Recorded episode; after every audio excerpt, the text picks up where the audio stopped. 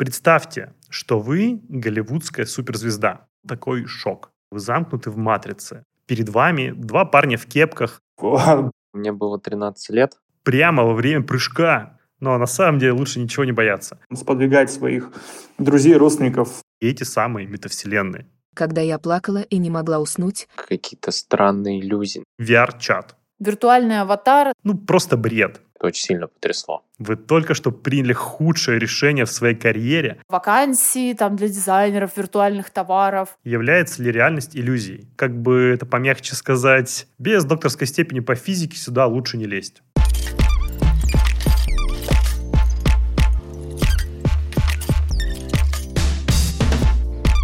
Друзья, здравствуйте, меня зовут Алексей Калинчук, и это первый VR-подкаст «Ныряем». Мы пишем его в виртуальной реальности.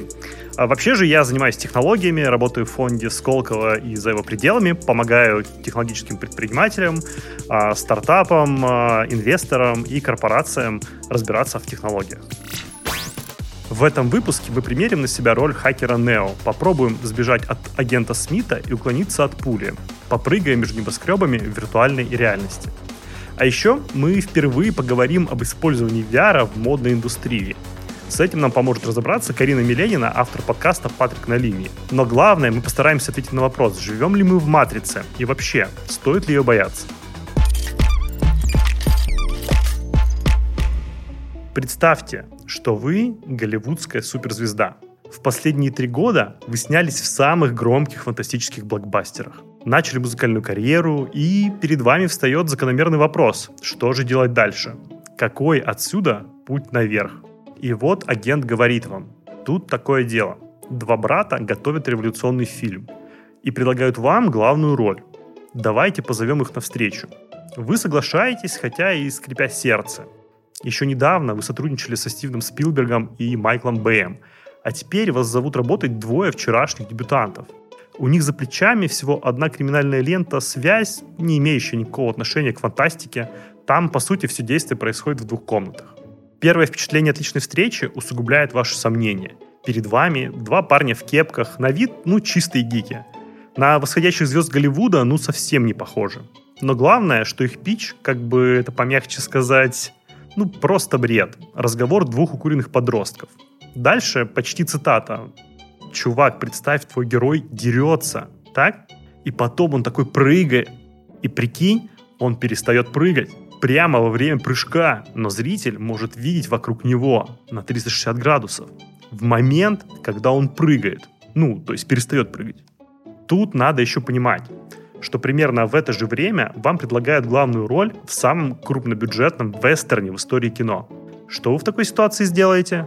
Доверитесь двум чудилам в кепках или режиссеру-ветерану, с которым к тому же уже сняли один хит «Люди в черном». Недолго думая, вы отказываетесь от предложения братьев Гиков.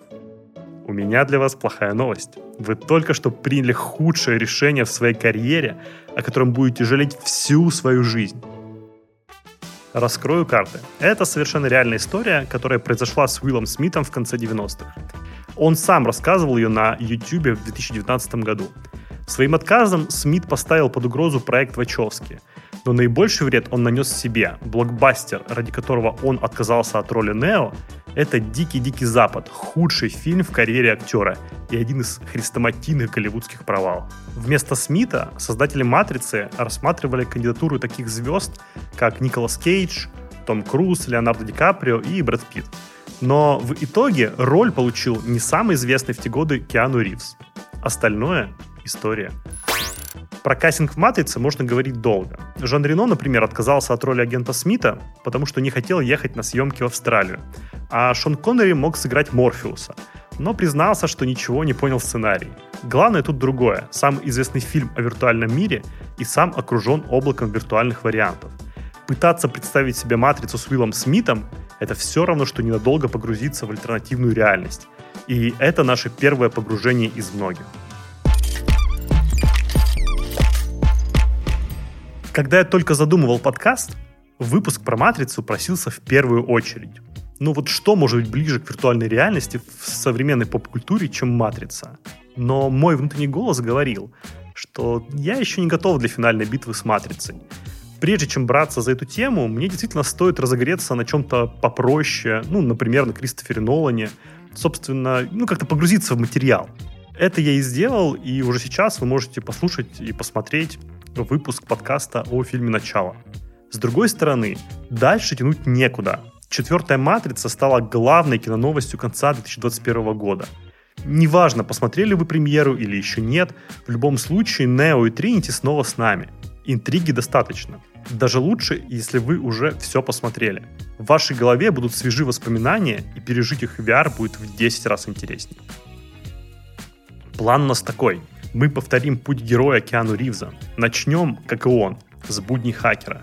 Потом будем понемногу осваивать разные навыки, нужные, чтобы выжить в матрице. Ну и в конце поговорим о самом сложном, о виртуальной тюрьме имени Илона Маска. По дороге сделаем пару остановок, чтобы вспомнить про фильмы трилогии и погрузиться в мысли Ланы Вачовски. И небольшая деталь. Впервые мы записываем этот подкаст публично. Обычно запись происходит в несколько проходов, но в этот раз мы пишем одним дублем, так что за накладки заранее прошу прощения. Как у Нео, у меня нет права на ошибку, но так даже интереснее. Ну что, вы готовы? Тогда ныряем. Помните, как начинается первый фильм «Матрицы»? Нео сидит у себя в комнате, окруженный большим количеством разных устройств. Принтеры, диски, шнурки, клавиатуры, модемы, наушники, ну и прочие гаджеты, признаки миллениума. Вот эти гаджеты полукругом расположены вокруг его рабочего места, а в это время его компьютер ведет какой-то поиск. И вот он получает сообщение – нет-нет, постойте.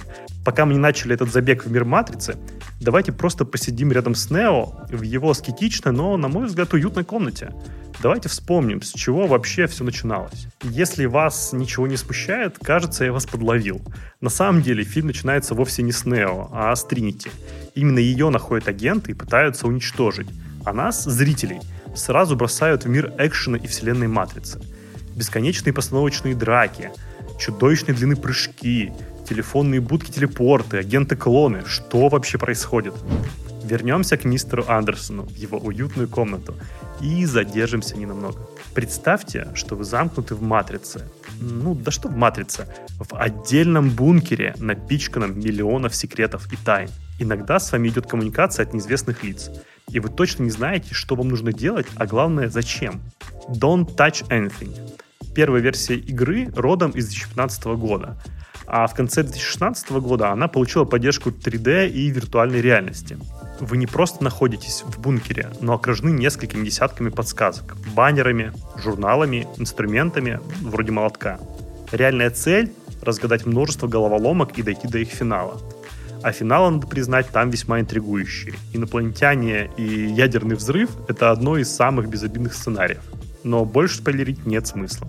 Игра не содержит динамического движения и подойдет совершенно любому игроку. А если у вас нет VR-устройства, можете испытать обычную 3D-версию игры, доступную в Steam. Все ссылки на игры и материалы вы можете найти на сайте подкаста «Ныряем» letsdivein.ru и найти ссылку в описании этого подкаста.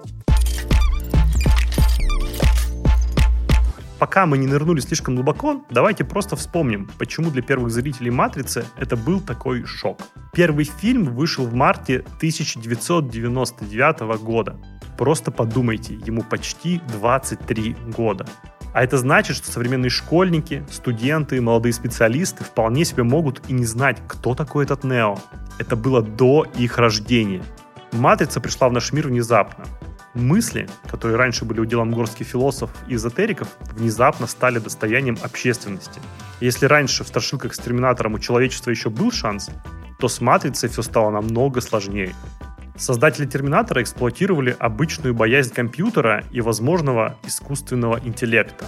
Но в Матрице все войны уже проиграны. Те, кто слушал архитектора Матрицы внимательно, могли понять, что реальность и Зион — это лишь вторая Матрица — Пробуждение Нео было не настоящим, он остался в виртуальном мире. Итогом всех трех частей стало то, что Матрица снова сама себя перезагрузила, причем Нео ей в этом помог. А люди как были в полностью виртуальном мире, так и остались. Их выбор был иллюзией. Они выбирали не между реальностью и матрицей, а между двумя различными уровнями матрицы. Ну, вы же не думали, что Морфеус, то есть Морфей, бог сна, позволит Нео проснуться, не говоря о том, что он сам нереален.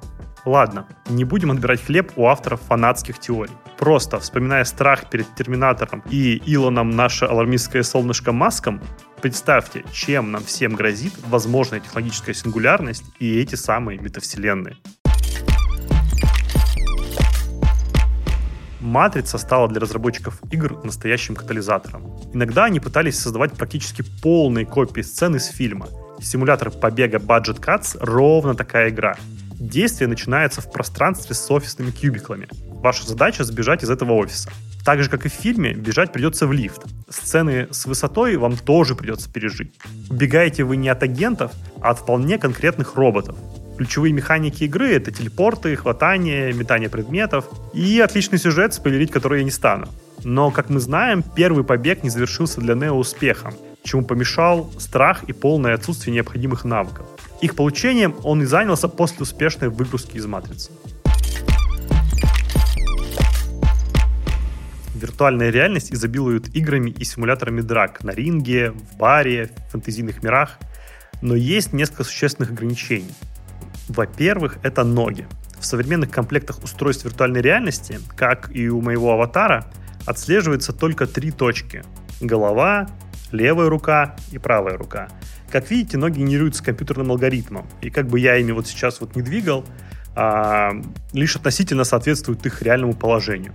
Безусловно, для отслеживания ног придуманы самые разные устройства, вроде Vive Tracker или сенсоров от CatVR – но необходимость оборудовать себя дополнительными сенсорами сводит на нет как скорость распространения таких устройств, так и желание разработчиков использовать подобные устройства в своих играх и приложениях. Так что помахать ногами в кунг-фу в большинстве VR-шлемов у вас не получится. Для этого придется найти специально оборудованную студию или лабораторию виртуальной реальности. В общем смысле эта задача сводится не только к ногам, но и вообще к переносу движения точек тела и объектов из реального мира в виртуальный. Это называется трекинг. А в анимационном и кинопроизводстве это называют макап, от слов motion capture.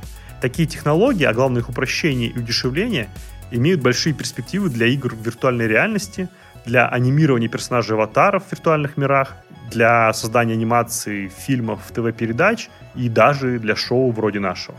Во-вторых, это силовая обратная связь. Хотели бы вы почувствовать удары на себе? Едва ли но вот ощутить свой мощный удар с импульсом достаточно для разрушения стен телом вашего оппонента, ну почему нет? Или в полной мере почувствовать вес и динамику предметов у вас в руке, будь это теннисная ракетка, меч, огнетушитель или какая-то рукоятка оружия. Собственно, почувствовать силовую обратную связь от предметов у вас тоже не выйдет. Поэтому получить реальные моторные навыки в виртуальной реальности достаточно тяжело. Это как если сравнить э, вот какой-то бой с тенью, когда вы отрабатываете удары в воздухе, ну вот с реальным боем. Так что давайте выйдем из нашего доджа и перенесемся на крышу. Помните, как Морфеус учил Нео прыгать с одной крыши здания на другую? Такие же динамичные ощущения вам позволит испытать игра Stride от разработчиков с российскими корнями, компании Joyway. Мы связались с фаундером компании Антоном Улищенко. Во-первых, как и можно было ожидать, творение Вачовски оказало на него большое влияние. Когда «Матрица» только вышла, мне было 13 лет, и, конечно, это был безумный восторг. Сумасшедшие спецэффекты на тот момент, э, облеты камер, какие-то странные иллюзии. Ну, в общем, это было очень круто. Конечно, меня это очень сильно потрясло. Во-вторых, технически у Лищенко и его коллегам удалось найти оригинальное решение проблемы, как сделать паркур в виртуальной реальности так, чтобы вас не укачивало. Основная была идея ребятам поставлена, что давайте придумаем, как нам совместить движение из реальной жизни с движением в виртуальном мире, и при этом, чтобы была вот эта синхронизация. Ну, то есть, к примеру, когда в реальной жизни вы прыгаете вперед, вы взмахиваете руками и в этот момент отрываетесь там ногами от земли, делаете прыжок. Собственно, то же самое мы сделали в виртуальной реальности, то есть у нас сила прыжка зависит от того, насколько ты взмахнул руками, как у тебя произошел в этот момент там синхронизация по кнопке. Ну, в общем, ребята очень долго полировали эту механику, чтобы она прям вот стала очень такой интуитивной, кайфовой. Ну, а если вы сами занимаетесь VR, у Антона для вас отличные новости. Мы, когда вышли в прошлом году в Стиме, получили серебро, вошли в топ-30 лучших игр в мире по версии Стима. И также мы, я думаю, первая игровая компания в России и СНГ, кому удалось попасть в Quest Store. А мы активно очень ищем разработчиков, тех артистов, мультиплеер разработчиков, разработчиков на Unreal, причем абсолютно разных, э, middle, june, senior. Мы очень активно растем. В этом году компания выросла втрое. Сейчас у нас 60 человек, офис в Москве. Также попробуйте 16 декабря выходит наша игра Against. Это ритм файтинг аркада. Так что пишите нам, мы открыты. И еще один момент, так как у нас есть очень хорошие отношения с Квестом, с Sony и так далее, мы рассматриваем в целом различные варианты сотрудничества. Если у вас есть какие-то классные идеи, прототипы, мы, в общем, готовы рассматривать, финансировать, может быть, как-то присоединяться к нам. То есть, возможны различные коллаборации. Так, едем дальше. Если вы играли в симулятор паркура Mirror's Edge, то вам даже ничего объяснять не придется. Игра Stride — это буквально механики Mirror's Edge, перенесенные в виртуальную реальность. В игре вам придется на время или с целью выполнения конкретного задания бежать, прыгать с крыши на крышу здания, а еще стрелять иногда прямо во время этого движения. Фактически, это такой безумный паркур на максималках. Сказать, что это похоже на сцену обучения с прыжками из «Матрицы» недостаточно, потому что фактически эта игра воплощает очень многие сцены боев из фильма, включая даже бег по стенам. А если вы еще новичок в виртуальной реальности и хотите ощутить прыжки с большой высоты, вам подойдет игра Richie's Plank. Оставлю небольшую интригу, что именно с вами там произойдет, но именно с этого многие начинают свое первое погружение в мир виртуальной реальности – Ссылки на эти experience -ы я оставлю для вас на сайте подкаста и этого выпуска. Но как можно говорить о матрице и не увидеть реально детально воспроизведенного города, населенного реальными людьми? Да еще и так, чтобы в каждом из людей внезапно мог оказаться агент. Если говорить серьезно, такого же большого и полноценного мира виртуальной реальности, как в «Матрице», пока не существует. И проблема эта в большей мере не технологическая, а адаптационная. Технология еще просто не нашла достаточное количество сторонников. Сегодня на руках у пользователей по всему миру все еще мало однородных VR-устройств. Наверное, самое массовое и быстро продающееся устройство — это Oculus Quest 2, которое продано в количестве 10 миллионов единиц практически за полтора года. Это очень быстро и много, но в мировом масштабе едва ли дотягивает до популярных платформ. Подумайте, сколько существует игровых приставок, персональных компьютеров и тем более смартфонов. Вместе они обеспечивают популярным виртуальным мирам, ну, вроде Roblox или Fortnite, базу пользователей, исчисляемую миллиардами человек. Казалось бы, желание прожить матрицу VR безнадежно, но у меня есть для вас решение. Я нашел для вас матрицу в небольшом масштабе, можно сказать, в самой ранней немного дикой версии. Это уже ставшее легендарным в виртуальных мирах место под названием VR-чат. Про VR-чат можно говорить долго. Здесь очень много комнат.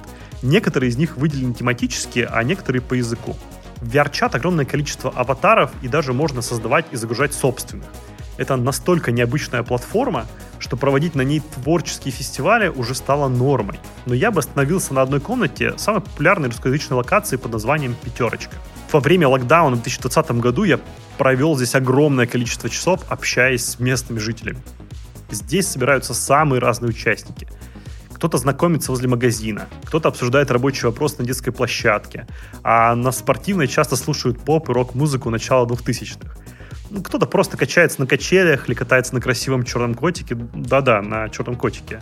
А комната представляет собой такую реконструкцию провинциального двора с пятиэтажками и, собственно, магазином «Пятерочка». Правда, вместо агентов матрицы вас могут встретить не слишком приятные подростки или даже токсичные взрослые, но любой троллинг или буллинг легко отключить. Мы решили спросить про VR-чат у Владимира Стишкина, руководителя направления по развитию технологий дополненной и виртуальной реальности в компании «Газпром нефть». Он человек прагматичный, что называется data-driven, ориентированный на анализ данных, а потому и VR-чат оценил достаточно хладнокровно.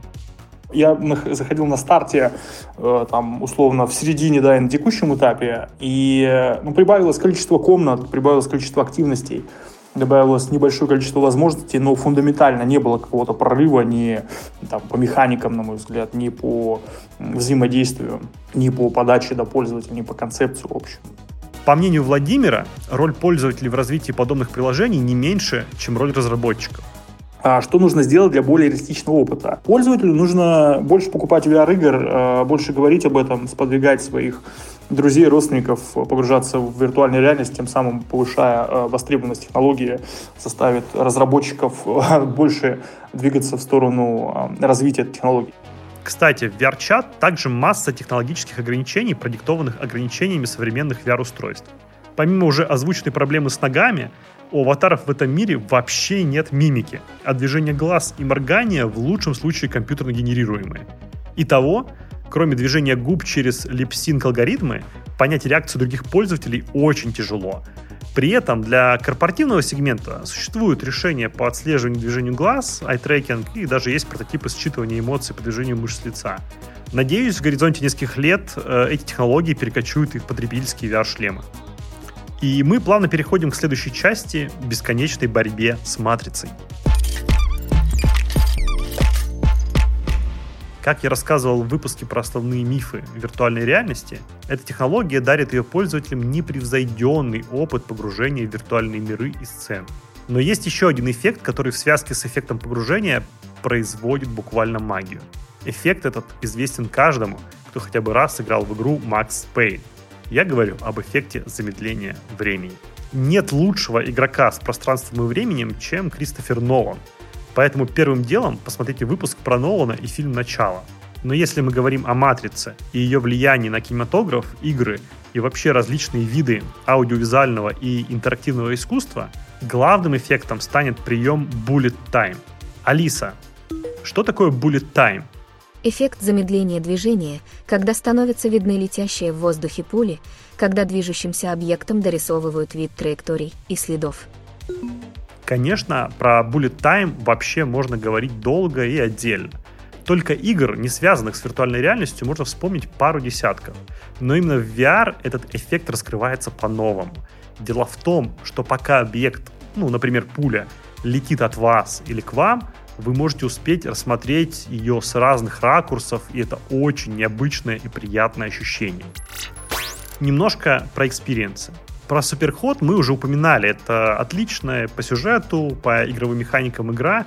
И она доступна не только в VR, но и в разных flat -форматах на консолях вроде Nintendo Switch и э, в ПК-формате.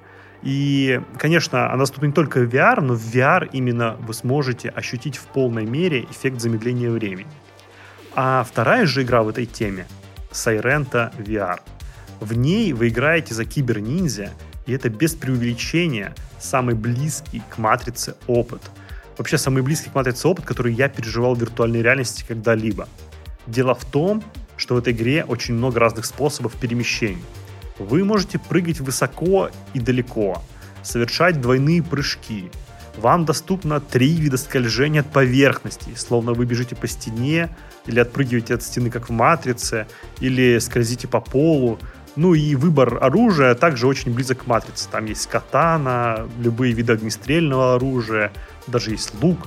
При этом в любой момент вам доступны разные эффекты. Ну, например, замедление времени, как вот суперспособность у Нео.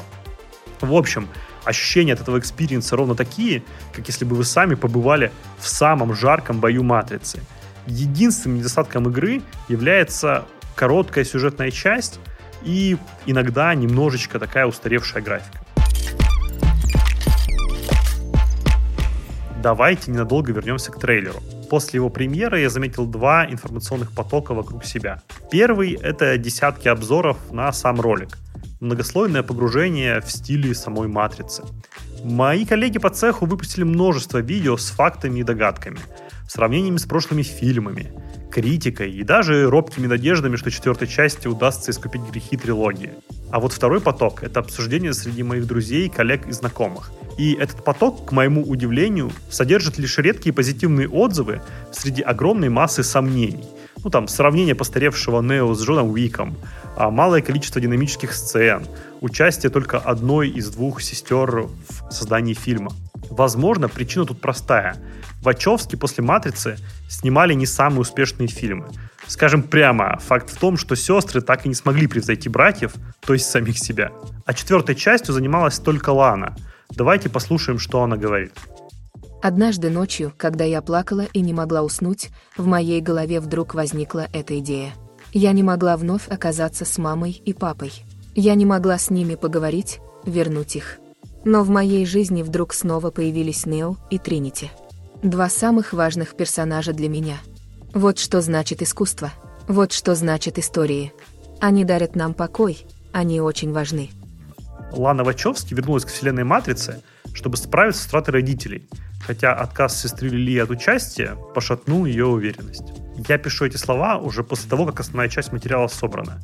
И вот то, что мне точно понятно, что неважно, какой получилась четвертая часть. Для кого-то она достроит прошлый мир, для кого-то даст совершенно новый ракурс на вселенную. А фанатам позволит просто погрузиться в ностальгию по любимым героям.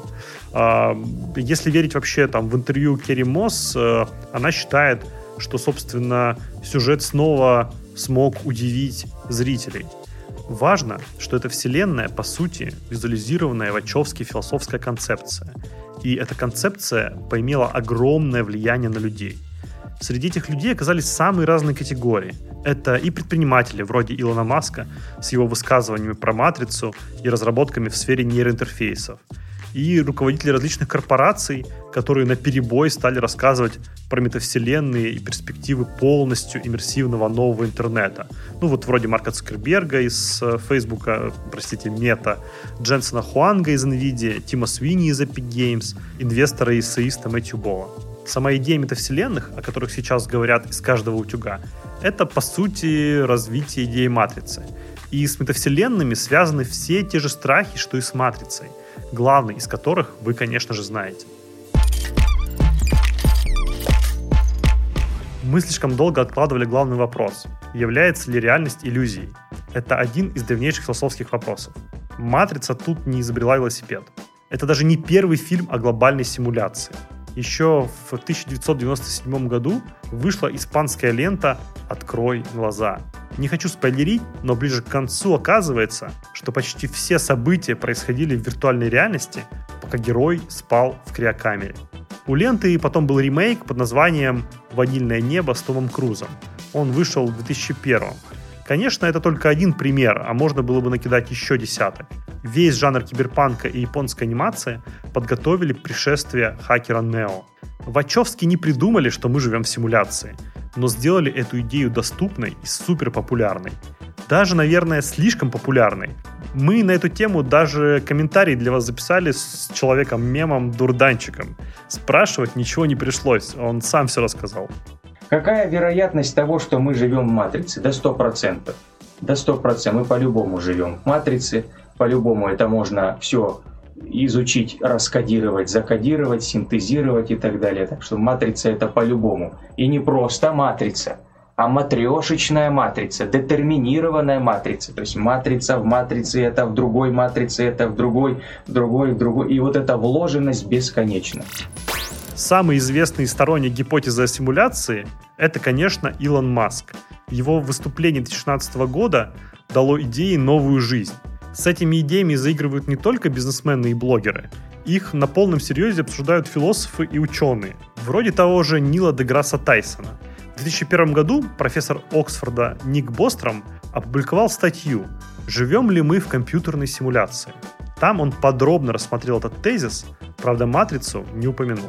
Работу Бострома продолжили десятки других исследователей профессор Массачусетского технологического института Сет Ллойд в 2006 году выпустил книгу «Программируя Вселенную». Там он заявил, основываясь на идеях Джона Уиллера, что космос можно полностью смоделировать на квантовом компьютере. Количество операций, которые для этого потребуются, не такое уже большое – 10 в 122 степени.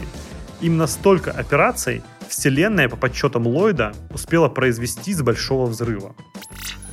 Квантовая механика вообще благодатная почва для верующих в матрицу. Вот, например, почему в субатомном масштабе начинается такой бардак и не получается заглянуть глубже? Очень просто. Мы слишком сильно увеличили картинку, и симуляция рассыпалась на пиксели. Звучит смешно, но это аналогия астрофизика и нобелевского лауреата Джорджа Смута. В общем, вы поняли, что тут задействованы серьезные мощности. Без докторской степени по физике сюда лучше не лезть.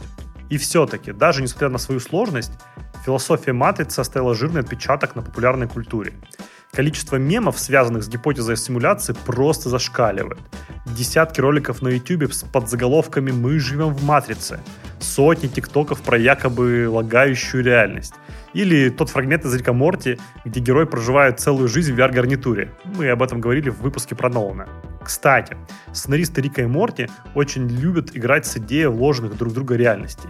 Я про это уже упоминал. Есть возможность, что сам Зион из «Матрицы», э, то есть как будто бы реальный мир, это просто еще один уровень симуляции. Напомню, что в нашем подкасте мы уже обсуждали приложение Virtual Virtual Reality, VVR, позволяющую переходить между уровнями реальности. Из одной матрешки в другую, третью, ну и так далее. Что я могу точно сказать по поводу фобии Илона Маска? Так то, что метавселенных можно бояться или нет, ну, в зависимости от ваших алармистских настроений.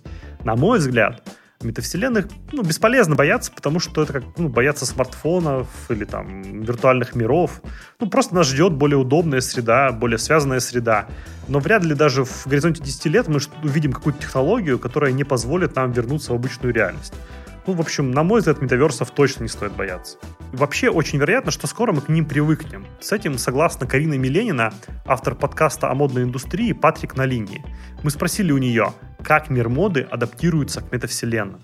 Сейчас практически невозможно представить какой-либо бизнес без виртуального пространства, и я думаю, что на горизонте 5-10 лет хорошим тоном любого, ну или почти любого бизнеса будет э, присутствие метавселенной. Это хорошо прослеживается на примере модного сегмента. Виртуальные аватары, создание которых уже не кажется таким невозможным, живут полноценной жизнью и становятся лидерами мнений. А цифровая одежда и обувь, которую можно создать за уже, наверное, считанные часы, а не дни, недели, как казалось раньше, стала не просто прикольной маской в Snapchat или Instagram, а полноценным товаром, который пользователи готовы купить. Например, как э, кроссовки Gucci, которые вышли весной.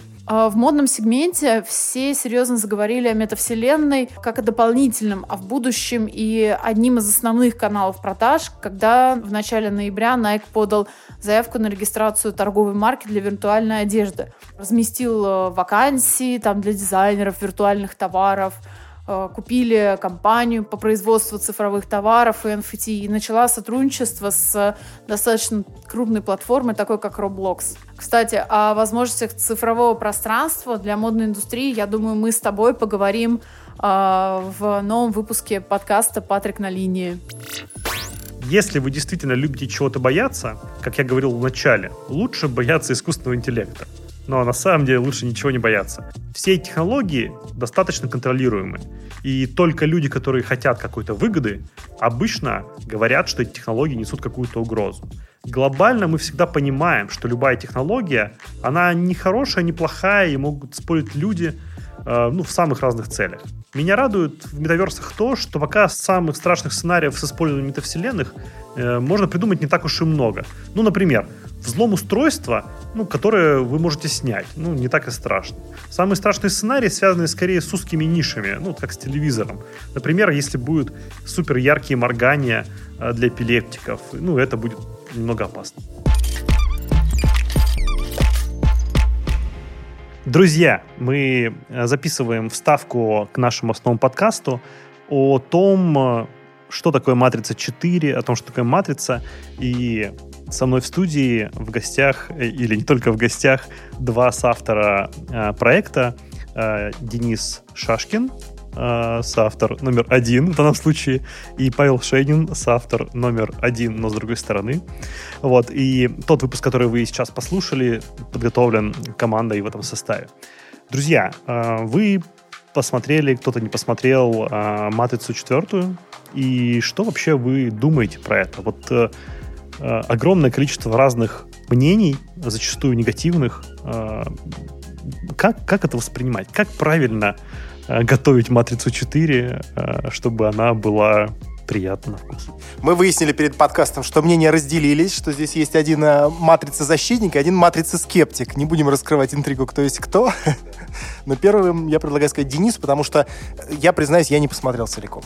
Я не смог, я начинал два раза начинал и понимая, что, господи, ну почему вы опять то же самое делаете, то, что было уже 23 года назад, зачем я бросал. вертолет опять? Да, зачем, хотя синий волос это круто, но э, зачем та же сцена с Тринити в начале? И я такой оставил это на потом, немножечко.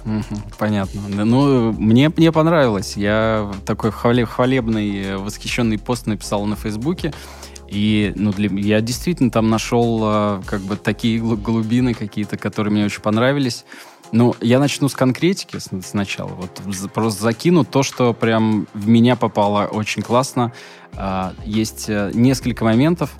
Первый, когда Нео обнимает огромный такой пылесос. Там как бы такой робот в виде пылесоса, и вот это вот переход эм, как бы слом э, восприятия какой-то, мне кажется, который пытаются Вачовски сделать специально или случайно, вообще вводя персонажа, который как бы робот, какой-то совсем не человеческий, не похожий, но при этом э, они явно на, как бы наделяют его какими-то эмоциями, и, по-моему, это вот заход в то, что мы как бы по-другому в начале в кино как мне кажется, начнем воспринимать э, каких-то не, не, не человеческих э, персонажей, а потом, мне кажется, это очень быстро, ну, условно, в тот же метаверс перейдет, mm-hmm. да, где там эта грань, она уже очень условная, и визуально там нам ничего не поможет и не подскажет.